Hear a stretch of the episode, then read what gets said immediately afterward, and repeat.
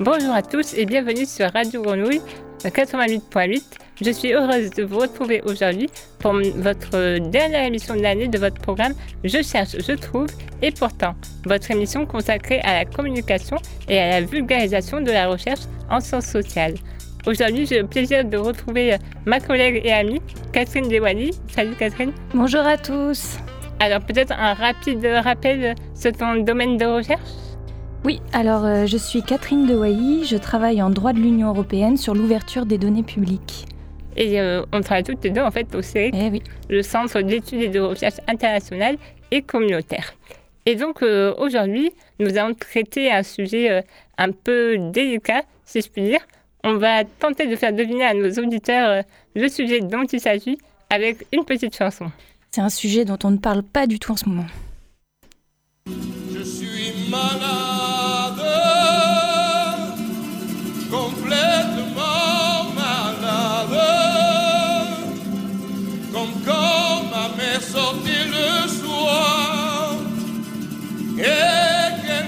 Laisser seul avec mon désespoir. Il fait bon, perfectamente enfermo.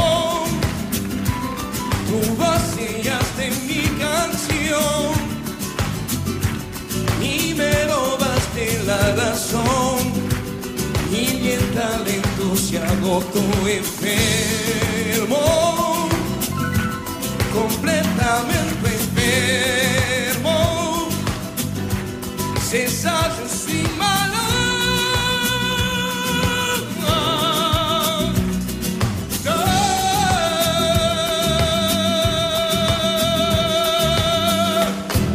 Estimez-vous heureux, vous avez échappé à Dalida grâce à moi. oui, c'est vrai, c'est toi qui as choisi cette chanson. Alors, euh, ben, alors, quel est le sujet d'actualité?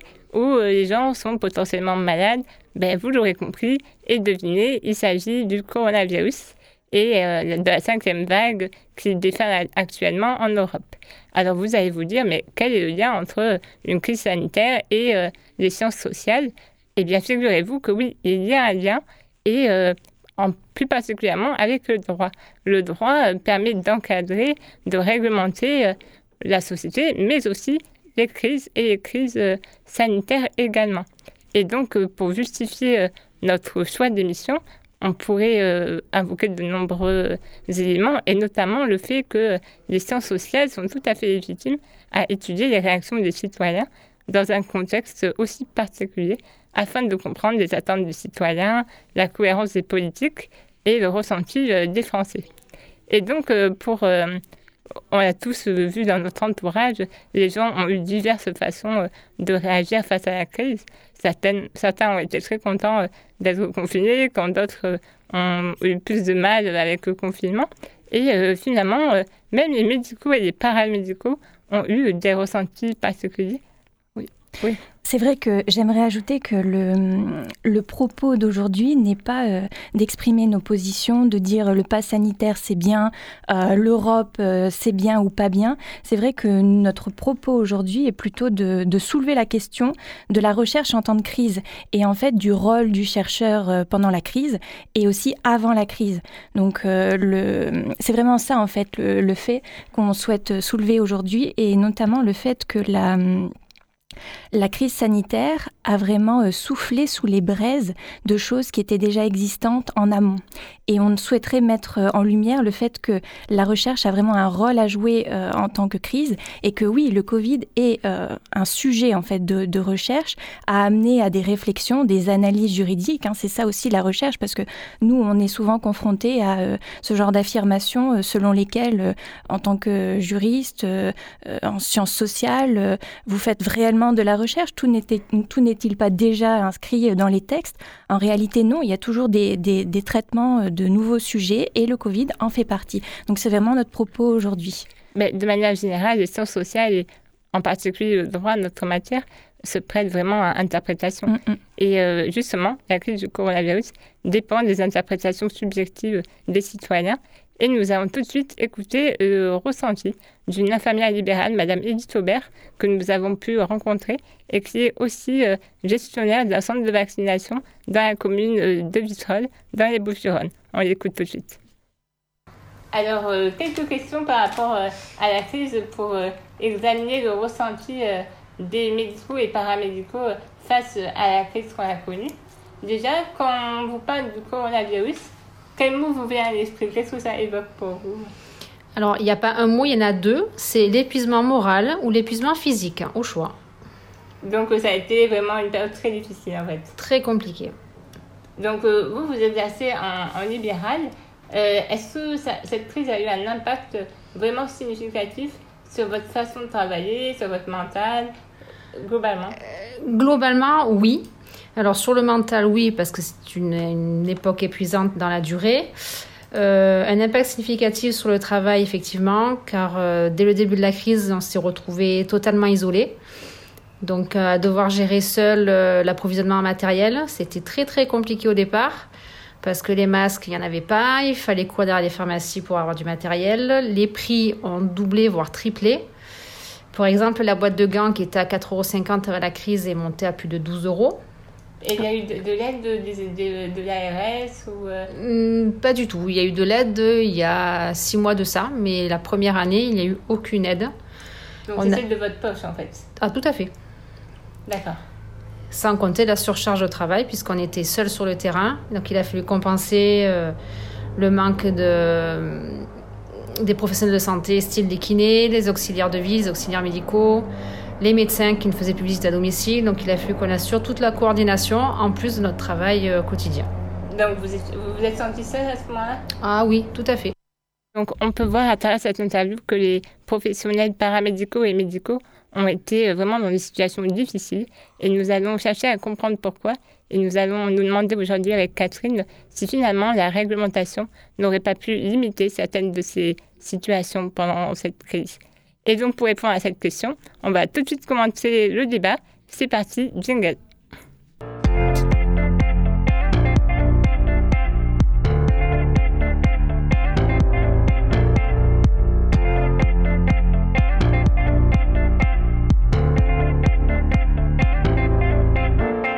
européen, national Les différents niveaux. Alors, Catherine, tu voulais dire, je crois qu'on va étudier plusieurs niveaux pour répondre à cette question. Oui, exactement. En fait, nos propos sont divisés en quatre points et on a choisi en fait de prendre un peu de la hauteur et d'aborder des questions qui sont euh, moins généralement envisagées. On a plus tendance à se focaliser sur le niveau national et nous aujourd'hui, on a choisi de traiter le niveau international, européen forcément et euh, national. Oui, tout à fait. Et euh, juste avant d'aborder vraiment le, droit en tant que, régulateur de crise, j'aimerais juste faire quelques rappels historiques assez rapides. on ne va pas revenir sur toutes les crises sanitaires qui ont existé au, fil de l'histoire de l'humanité, mais il faut savoir que depuis l'Antiquité, il y a eu plusieurs crises, la variole, la rougeole, la rubéole et bien d'autres. Et en fait, finalement, on peut constater, mais c'est vraiment à titre subjectif, enfin plutôt objectif, je veux dire, que la crise du coronavirus, aussi euh, impactante soit-elle, n'a pas décimé la moitié d'une population ou les trois quarts, comme ça a pu être le cas auparavant. Et en fait, euh, les crises sanitaires euh, qui ont eu lieu historiquement, en fait, ont eu des effets tellement néfastes que justement, il y a eu de la recherche, notamment en sciences dures, en médecine, voilà, pour mettre en place des méthodes d'hygiène, des méthodes ben, avec des médicaments. Par exemple, la pénicilline a permis de, de, remédier à certaines crises. Donc finalement, toutes les avancées scientifiques ont permis en fait de limiter peut-être les impacts le nombre de, décès. Et on voit aujourd'hui quelque chose d'assez inattendu avec la crise du coronavirus, c'est que finalement, la science, et la science dure notamment, est remis en question. Et euh, finalement, euh, on peut trouver d'autres solutions alternatives parfois à la science dure euh, pour répondre à une crise sanitaire. Et c'est peut-être une des premières fois que ce discours intervient. Et c'est assez intéressant. Et nous, en tant que sciences sociales, on peut faire de ce débat-là un enjeu de société. Oui. Ce qu'on peut ajouter aussi, c'est qu'il y a vraiment un caractère protéiforme à la crise. Elle est sociale, elle est sanitaire forcément, mais elle est également économique. il y a même une crise migratoire. Et en fait, on peut tracer des liens entre les crises précédentes qui ont eu lieu, que ce soit au niveau économique, social et même au niveau identitaire. Oui, tout à mm. fait. Et justement, ce qui est intéressant de remarquer, c'est que certains citoyens ignorent que la réglementation peut euh, avoir un impact mm-hmm. euh, sur la régulation des crises et sur toutes les questions euh, adjacentes, comme tu l'as dit, au niveau économique, au niveau sociologique, au niveau migratoire. Et nous avons d'ailleurs écouté l'interview avec l'infirmière que nous avons pu rencontrer sur son, sa perception du rôle de la réglementation sur une crise sanitaire telle qu'on la connaît. Est-ce que finalement vous pensez que la réglementation en matière sanitaire aurait pu en tout cas empêcher, ou peut-être pas empêcher, mais du moins limiter l'ampleur de la crise Je ne sais pas si la réglementation aurait pu anticiper une, épidémie de cette ampleur, mais euh, on peut toujours faire mieux. On aurait toujours, maintenant avec le recul, on dit on aurait pu faire ça, mais on n'avait on pas du tout cette... Euh, cette notion d'urgence-là. Là, on se rend compte qu'il y a des lacunes, euh, effectivement. Mais, D'accord. Donc peut-être on peut améliorer la réglementation, mais ça n'empêchera jamais, de toute façon, des crises sanitaires comme celle-ci. Ben, en espérant qu'on ne la revive plus, notre. Hein, donc, oui, des progrès, il y en a toujours à faire. Ça, certes, il faut en tirer les, les leçons et, et, arriver à mettre en place des actions sur le long terme. Pas s'arrêter à la fin du Covid et passer à autre chose, mais garder cet élan de, cet élan de cohésion sur le long terme. Arriver à faire perdurer je crois que Catherine, tu avais une réaction à, à proposer. En fait, euh, ce qu'elle dit est vraiment intéressant parce qu'elle montre que hum, on a parfois euh, du mal à, à prendre conscience du, de l'impact en fait de la règle sur notre vie quotidienne. Et hum, quand, en fait, quand j'ai préparé l'émission et hum, quand j'ai entendu son interview, j'ai en fait j'ai essayé de tracer des liens qu'on euh, n'a pas forcément euh, conscience d'emblée. Et par exemple, euh, à un moment, elle nous parlait du prix des masques qui s'était envolé, qui avait des hum, des comportements qui étaient bah voilà qui, qui profitaient de, de, la situation sanitaire le, prix des masques des, des hum, des denrées euh, qui étaient devenues euh, rares. Et en mhm. fait, en, lisant euh, donc du coup des articles de doctrine en droit de l'Union européenne notamment, on s'est rendu compte qu'il existe, par exemple, en droit de la concurrence, en droit de la consommation, pardon, des textes en fait qui régissent ces, ces pratiques, ces comportements qui sont pas loyaux, déloyaux, et qui ont notamment été bah, en fait, euh, oui, et qui ont été aussi dénoncés notamment par euh, au niveau de l'Union européenne, mhm. avec euh, des recommandations qui ont été faites sur des comportements qui ont été bah, forcément généralisés avec des prix exorbitants. Exorbitants, voilà. Mais même au niveau international, il existe de nombreux traités et de nombreuses conventions qui permettent de limiter la propagation des virus, puisqu'on est dans un, commerce mondialisé avec mhm. un libre-échange, il était tout à fait normal de réglementer euh, la propagation des pandémies euh, et des, épidémies. C'est pour cela que l'OMS, donc l'Organisation mondiale de la santé, a adopté un règlement sanitaire et phytosanitaire. Et l'objectif de ce règlement est d'avoir des impacts non pas simplement au niveau de la santé, mais également sur tous les domaines adjacents comme l'économie, euh, je pense surtout à l'économie parce que, par exemple, quand vous prenez un avion pour partir en vacances, eh bien, en fait, cet avion est régi par la Convention internationale de l'aviation civile. Et euh, cette convention, euh, à son article 34, il me semble, mentionne euh, que dans, le, dans les avions, il doit avoir des procédures d'hygiène, des procédures de, régulation des pandémies lorsque celles-ci existent.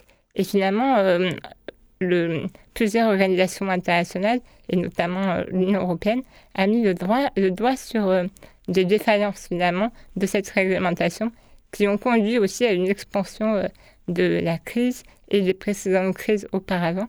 Et donc finalement, tous les outils juridiques qu'on a actuellement, qui résultent en fait de, des crises sanitaires précédentes qu'on a pu connaître, ils sont là, ils sont là pour être utilisés, mais ils sont sous-utilisés. Donc, euh, on n'arrive pas encore à réellement réguler comme on le voudrait du point de vue juridique des potentielles euh, crises, euh, crises sanitaires. Et c'est des points qui ont déjà été soulevés par la recherche. Notamment, nous, euh, nous avons connaissance d'une jeune chercheuse qui a notamment soulevé ces, ces points. Oui, tout à fait. Claire Lajourny, mmh. dans sa thèse, avait mis le doigt justement sur le manque d'effectivité du droit et avait prédit une crise sanitaire de cette ampleur. Donc voilà, on est en plein dedans. Mais il n'y a pas qu'au niveau international, en fait, que la réglementation est bafouée. Même au niveau européen, Catherine, on remarque dans notre domaine de prédiction que le droit n'est pas toujours euh, appliqué, effectif et applicable. En fait, il y a plusieurs choses à, noter, plusieurs constats à dresser. Euh, le premier, tout d'abord, c'est euh, c'est vrai que dès le début, on a reproché à l'Union européenne de ne pas avoir agi suffisamment tôt, de ne pas avoir pris les choses en main suffisamment tôt. Euh, cela découle en fait de plusieurs choses. Le premier point, bon, c'est la répartition des compétences. Hein. C'est vrai que, par exemple, au niveau de la santé, ben, l'Union européenne n'avait pas forcément les moyens d'agir pleinement. Euh, on a aussi un autre point qu'il faut quand même soulever, c'est le fait que les États, en fait, ont directement pris les rênes des... Enfin voilà, pris les rênes et, mhm. euh, et euh, ont directement, en fait... voilà, pris les choses en main. Mais finalement, il y a eu quand même des interventions C'est ce que j'allais dire.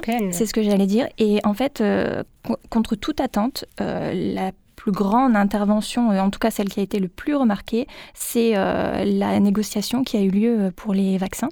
Tout à fait. Et pourquoi en fait on peut se poser la question parce qu'en fait l'Union européenne a une force en fait qui est supérieure à celle d'un État membre seul.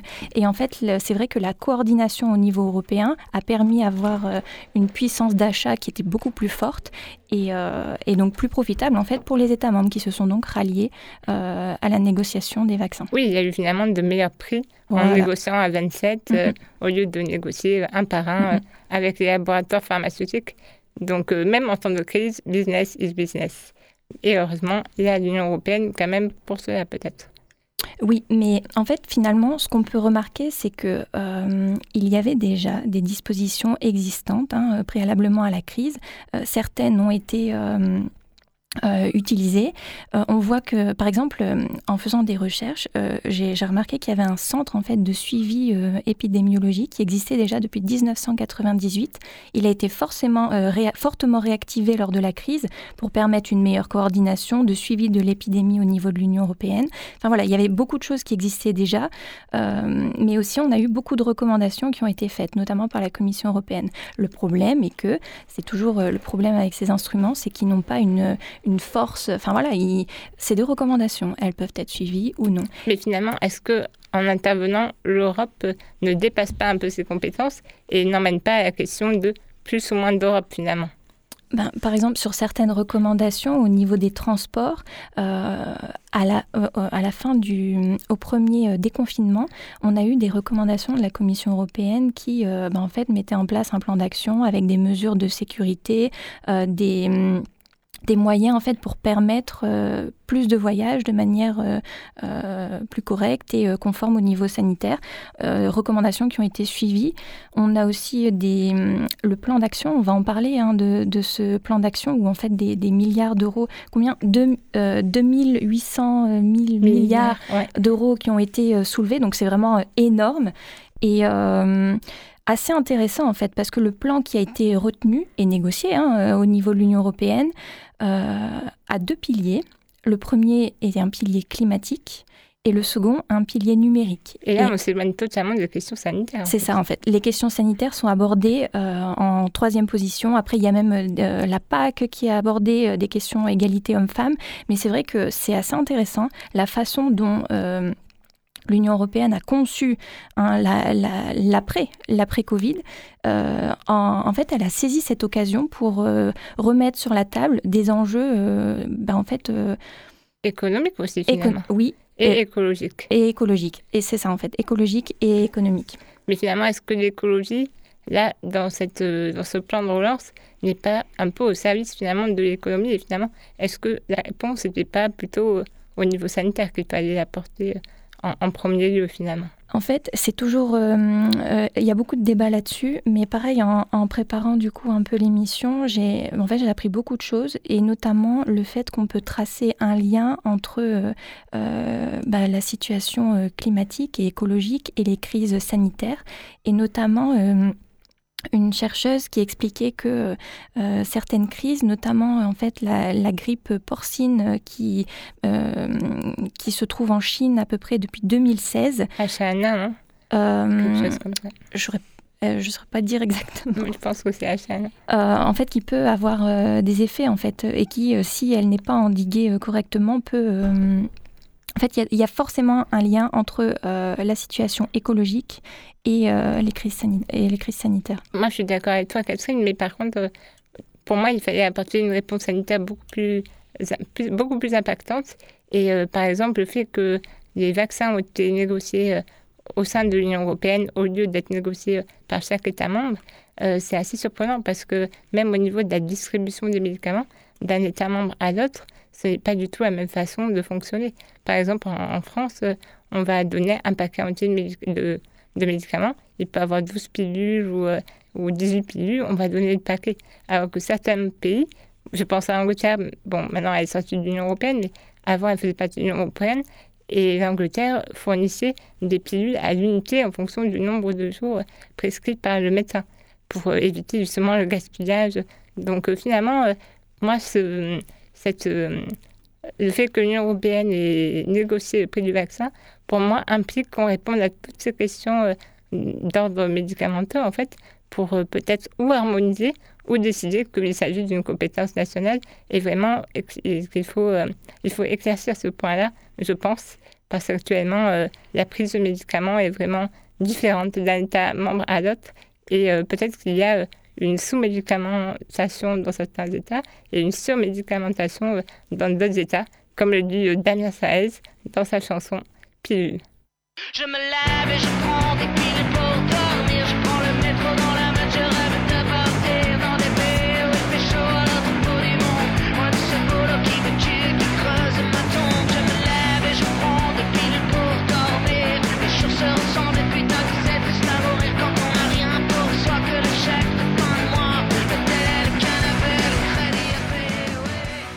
Et donc, au-delà euh, des, médicaments, cette crise a posé la question euh, de la liberté de circulation, notamment à travers euh, l'espace de liberté, de sécurité et de justice de l'Union européenne. Est-ce qu'on peut comparer ça à cet espace de liberté, le fait qu'il y a eu des restrictions de circulation Qu'en penses-tu finalement? Est-ce que finalement le fait d'introduire des, libertés, enfin de, de, réduire des libertés, a eu enfin, est légitime du point de vue de l'Union européenne qui pourtant s'est formée sur la base de ces libertés de circulation. En fait, euh, moi, mon point de vue est le suivant, c'est que euh, on a quand même, par exemple, là en ce moment en France, euh, on a euh, un traitement qui va être différent selon le fait que au niveau de, des, transports et des voyages, euh, les, passagers viennent euh, d'un pays membre de l'Union européenne ou d'un pays qui n'est pas membre de l'Union européenne. Bon là forcément avec le variant, le variant, on a une suspension des voyages qui sont par exemple vers l'Afrique, mais un traitement est différent. Par exemple, si vous venez d'un pays extérieur à l'Union européenne, on vous demandera un pass euh, sanitaire et un test et euh, euh, je pense de 24 heures, alors que c'est pas le cas pour les pays membres de l'Union européenne. En fait, l'État a choisi d'avoir un traitement différent selon le fait que le, passager vient ou pas de, de l'Union européenne. Donc, en fait, on voit que au niveau juridique et décisionnel, on a la possibilité, oui, de de définir des stratégies en fonction de, de, l'État membre. Donc en fait, ça reste quand même un des leviers majeurs, et on le voit aujourd'hui, de gestion de la crise et la gestion de l'évolution de la crise.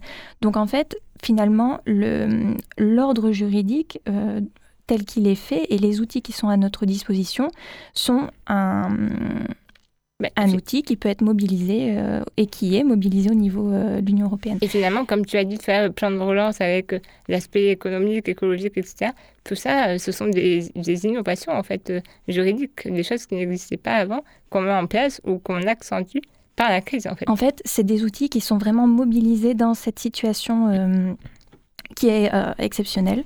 ce que je souhaitais aussi dire, c'est que même si on a des outils au niveau de l'Union européenne, il y a quand même euh, les États qui restent souverains. Et je pense par exemple à l'Allemagne qui va bientôt vouloir mettre en place une obligation vaccinale voilà, pour ses citoyens. Mais aussi, on a d'autres cas. Par exemple, euh, j'ai entendu euh, hier sur euh, France 24 quelque chose qui m'a assez surprise. la Slovaquie, donc qui est pays membre de l'Union européenne mhm. depuis plusieurs années, souhaite en fait renforcer la vaccination pour les plus de 60 ans et serait même prête à mettre la main à la poche et proposer 500 euros quand même hein, pour, pour que ces personnes se fassent vacciner. Donc, finalement, euh, c'est un peu ambigu quand même comme position. Euh. En fait, c'est vraiment ça, c'est que les, les, États membres restent souverains et peuvent euh, plus ou moins enfin voilà, définir les stratégies et, utiliser les outils qu'ils souhaitent. Oui, tout à fait. Mais de toute façon, on a vu pendant cette crise que l'innovation, qu'elle soit scientifique, de sciences dures ou de sciences sociales, a été présente. Et nous allons tout de suite aussi écouter ce que pense Madame Aubert l'infirmière que nous avons rencontrée de l'évolution scientifique.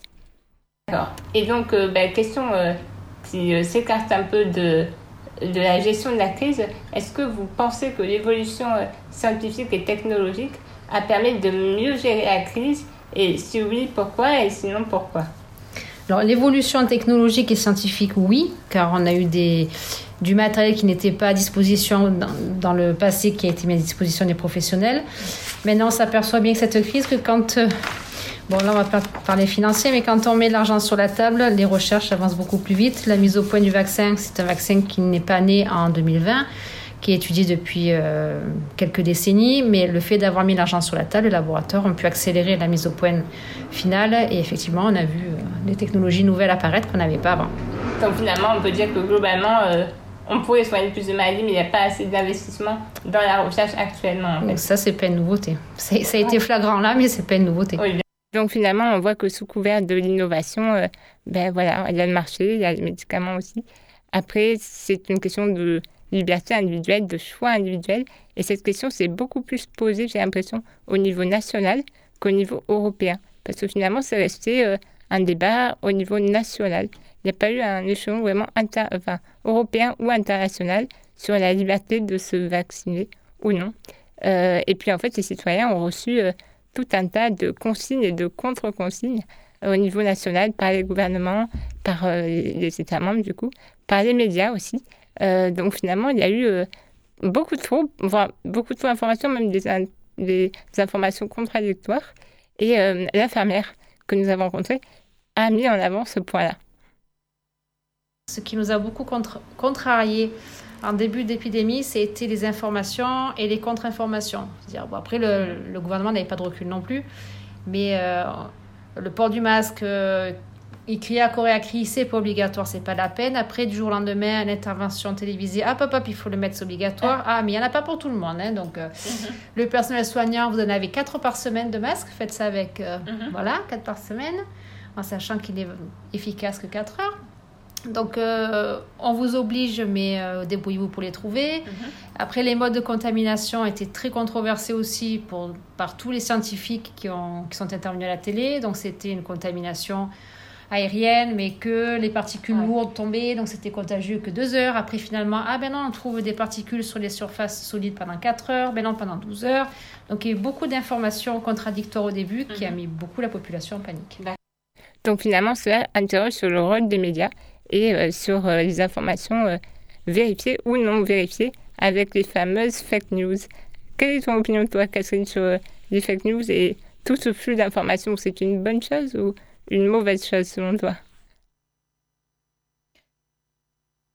En fait, la question, elle est... Elle est peut-être à un autre niveau, tu penses? Pour moi, en fait, les fake news, c'est toujours quelque chose qui sera difficilement endigable en fait. Je sais pas comment on peut dire. Euh, euh, c'est quelque chose qu'on peut pas contrôler. On a beaucoup, en fait, on l'a vu. Il y a eu beaucoup euh, d'informations qui ont été véhiculées, etc. moi, je travaille sur l'ouverture des données publiques. Donc, en fait, c'est vraiment l'importance de l'information fiable mise à disposition des personnes peut-être qu'il faudrait plus se concentrer sur ces informations-là, les informations qui sont issues de, des, institutions, des organismes publics et qui sont fiables du coup, hein, ou alors qui ont l'obligation de, une obligation de qualité et de fiabilité. Et pour moi, il faudrait peut-être un peu renverser les les, habitudes et se tourner plus vers ces informations qui sont, euh, euh, qui, qui, sont plus fiables que euh, celles qui sont véhiculées ben, sur les journaux et sur voilà, les différents débats auxquels on peut assister, même nous, nos informations. Mais finalement, ça implique que le citoyen s'informe par lui-même et vérifie les informations qu'on lui donne finalement. En fait, on a tellement eu beaucoup, beaucoup, beaucoup d'informations de qui de jour au lendemain en fait euh, changeait. Euh, c'était aussi normal parce que ça allait avec le, la crise et son évolution euh, quotidienne. Et l'innovation dont on a parlé Oui, en fait, on avait une, une évolution en fait de la façon de, de, gérer les choses qui était aussi liée au fait qu'on ne connaissait pas le virus et qu'on ne savait pas les, précisément les, les, effets que pouvait avoir une une, gestion donnée en fait. Et on le mhm. voit encore aujourd'hui avec le variant, c'est que euh, tant qu'on ne connaît pas bien le, le, virus en cause, euh, on ne peut pas prendre la bonne décision. Mm. Mais c'est vrai que, et je vais revenir sur euh, le début en fait de, l'émission, c'est vrai que pour prendre les bonnes décisions, on a besoin de, matériaux fiables, donc de données fiables, etc.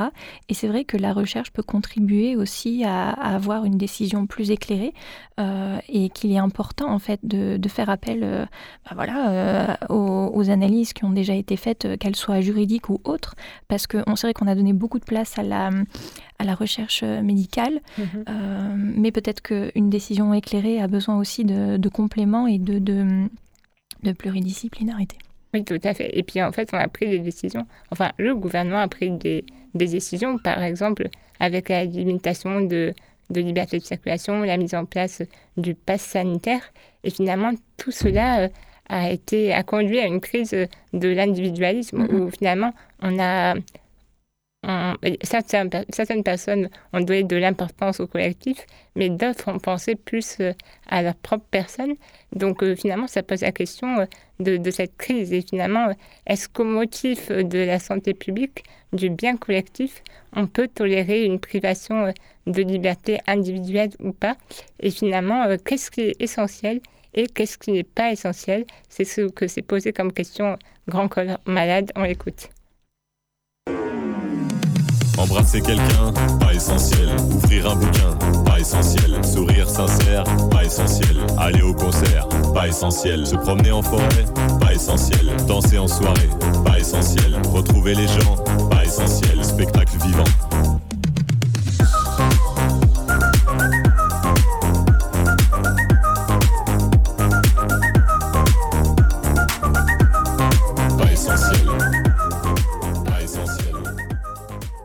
finalement, euh, voilà, la question de ce qui est essentiel et ce qui n'est pas essentiel, ça rejoint finalement le, la fameuse question très délicate du vaccin. Est-ce que c'est essentiel, pas essentiel?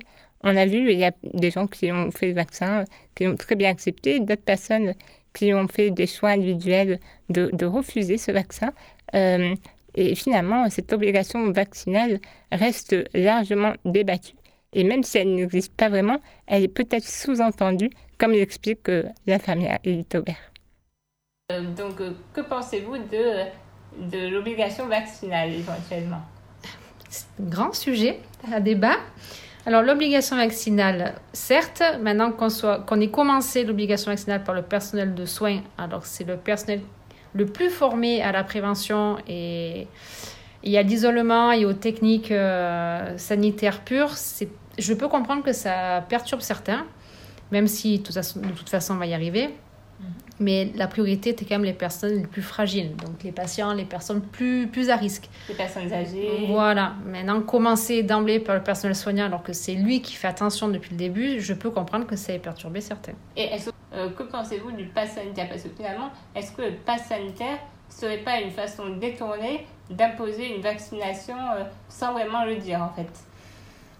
C'est une obligation si vous voulez continuer à faire vos courses, si vous voulez continuer à aller dans les magasins. Donc, effectivement, on n'est pas obligé d'aller faire vos courses, mais indirectement. Oui. Donc c'est une sorte de pseudo-obligation. Tout à fait, de manière détournée. Donc on le voit, même les professionnels médicaux et paramédicaux mettent le doigt sur le fait que le gouvernement n'impose pas directement, mais impose de façon détournée. Et c'est peut-être ça la difficulté en fait de cette crise. Euh, finalement, d'un côté, on peut en fait, on peut douter de la pertinence de cette démarche du gouvernement parce que finalement, il entretient le flou. Mais d'un autre côté, euh, on peut y voir euh, une sorte de respect des libertés individuelles. Ça dépend du point de vue sur lequel on, se place finalement. Et cette crise, au-delà de cette question de, de la crise d'individualisme, a mis le, doigt sur les failles de notre système de santé. Et, et, cela provient des différentes réformes que, que les gouvernements ont conduites jusqu'à présent.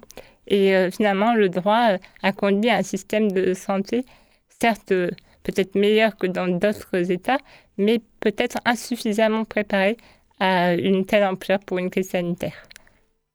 Alors la plus grande faille est la plus grande faille marquante est au niveau de l'hôpital. On s'est aperçu bah, qu'il n'y avait plus assez de personnel, qu'il n'y avait plus assez de place dans les services, plus assez de lits.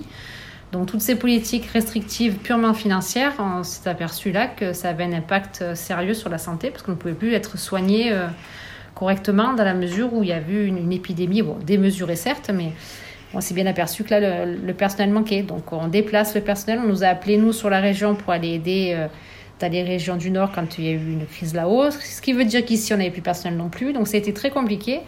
Et on s'aperçoit là qu'effectivement que la politique euh, menée jusqu'alors par tous les gouvernements précédents était basée purement financière au détriment du soin, au détriment du personnel. Donc finalement, on voit encore une fois à travers cette interview que l'économie prime, prime surtout, euh, même sur la santé euh, d'après d'après cette infirmière qu'on a pu interviewer. Donc on peut espérer que les prochaines élections présidentielles aborderont le sujet de la protection de la santé euh, de manière expansive. Et finalement, on peut noter que pour l'instant, dans les débats, ce point est particulièrement absent. Quel est ton point de vue, Catherine? C'est assez absent, non, euh, des débats euh, des futurs potentiels présidents de la République? Oui, en fait, il faut. Oui, c'est clair que c'est absent. on est concentré sur d'autres sujets plus émouriens. Mais euh, c'est vrai que c'est assez euh, compliqué. Mais je pense que là, ça va peut-être revenir sur le devant de la scène au vu de la, gestion de la cinquième vague. Donc euh, rien n'est perdu. Mais c'est vrai qu'on attend en fait on attend une réponse euh, qui soit euh, euh, qui fasse partie en fait de la campagne présidentielle. Et c'est vrai que bon nous on a commencé à préparer l'émission ça fait plusieurs semaines. Et on a noté chaque semaine je regardais voilà au niveau des, fils d'information des prises de position de, des candidats. Et on pouvait que noter un vide un silence sur la gestion de la crise. Mm, mm. Et sur les, les, les, propositions en fait qui étaient possibles en ce sens en fait parce que à part dénoncer un système de santé qui euh, euh, d'année en année, de décennie en décennie euh, n'était pas prêt et n'est toujours pas prêt en fait à gérer une crise sanitaire de cette ampleur. On sait que le problème va revenir chaque année ou qui prendra de nouvelles formes, mais c'est vrai qu'on attend une réponse sur, sur ce point. Oui, et ce d'autant plus que les textes de loi au niveau constitutionnel, mais aussi européen, prévoit euh, un niveau élevé en matière de protection de la santé. Donc on pourrait s'attendre à ce que mhm. cet objectif de protection de la santé soit vraiment euh, au fondement même de notre société et au cœur du débat euh, politique en fait. Oui, on attend plus de discussions sur ce point et plus de mobilisation en fait. Oui, tout à fait. Et peut-être des réformes. D'ailleurs, certaines réformes ont été faites, notamment en matière de services publics avec l'hôpital, en matière de sécurité sociale. Et comme l'a très bien dit euh, Madame Aubert, la famille libérale, gestionnaire de ce centre de vaccination sur la commune de Vitrolles, euh, ça a été dans le sens d'une suppression, d'un abaissement euh, du, niveau de, protection de la santé, ou en tout cas peut-être pas un niveau élevé, peut-être juste un niveau adéquat ou oui, un niveau adéquat. Et d'ailleurs, c'est intéressant de noter que la jurisprudence de la Cour de justice de l'Union européenne interprète le niveau élevé de protection comme un niveau acceptable et pas un niveau élevé en fait. Et on, voit là euh, toute l'ambiguïté des termes et finalement euh, le droit est vraiment science d'interprétation. Mais en tout cas, pas de panique, malgré toutes ces mauvaises nouvelles, euh, il y a eu une prolongation du pass sanitaire et le gouvernement ne lâchera rien. Cette épidémie nous a appris à ne jamais rien exclure par principe. Nous assumons notre refus d'un désarmement sanitaire qui serait plus que précipité face à une épidémie qui nous a tant de fois surpris et qui surtout n'est pas finie. Pour toutes ces raisons, nous sommes, depuis le 2 juin dernier, entrés dans un régime de sortie de euh, crise sanitaire qui laisse à notre disposition l'ensemble des mesures de freinage qui peuvent s'avérer nécessaires pour protéger les Français. Et le texte que nous avons examiné ce matin prolonge ces possibilités jusqu'au 31 juillet 2022. C'était quand ça? Euh, Ça, euh, je ne sais pas. À vrai dire, je, crois que ça fait à peu près un mois que Gabriel Attal a dit cela. Et aujourd'hui, euh, toujours, euh, on constate toujours un maintien en fait de, ces positions. Le, Tout à fait. Les lignes directrices sont maintenues et jusqu'à nouvel ordre. Ouais, et puis euh, bon, donc on voit bien le gouvernement en mode il assure, tout va bien, mais c'est un peu en opposition avec le ressenti de certains citoyens. En, pendant cette crise, en fait, il y a eu des personnes qui ont beaucoup souffert aussi de, de tensions, d'un point de vue professionnel notamment. Euh, donc, euh, à titre personnel, je peux, je peux témoigner que, par exemple, pendant cette crise, euh, les personnes âgées, mais aussi en situation de handicap, ont eu du mal dans la gestion des, des, des, auxiliaires de vie. Les personnes âgées et handicapées ont besoin, par exemple, d'auxiliaires de vie à domicile et ce sont des personnes fragiles. Et ces personnes étaient particulièrement attentives à l'obligation vaccinale et nombreuses sont celles qui se sont fait euh, vacciner. Et euh, par contre, les auxiliaires de vie, c'est vrai, ont eu une réticence par rapport à l'obligation vaccinale. Encore une fois, je répète, c'est la liberté euh, de chacun de choisir de se vacciner ou non. Mais du coup, ça pouvait créer des tensions entre les, personnes demandeuses d'aide et de soins et les personnes qui venaient les aider. Mais malgré ça, la, crise n'a pas, pas empêché finalement euh, les soins et euh, il y a eu une belle solidarité euh, finalement aussi en France en dehors des, des complications. Et Stromae d'ailleurs a fait une, une, chanson pour remercier la solidarité dont ont témoigné les citoyens. Oui, célébrons ceux qui ne célèbrent pas. Encore une fois, j'aimerais lever mon verre à ceux qui n'en ont pas. À ceux qui n'en ont pas.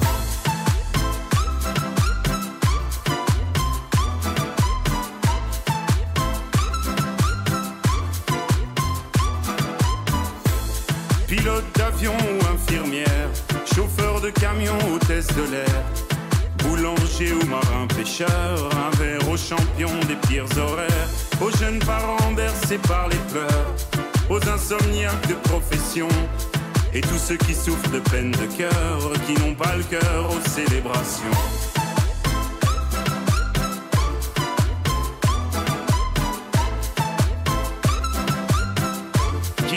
Cœur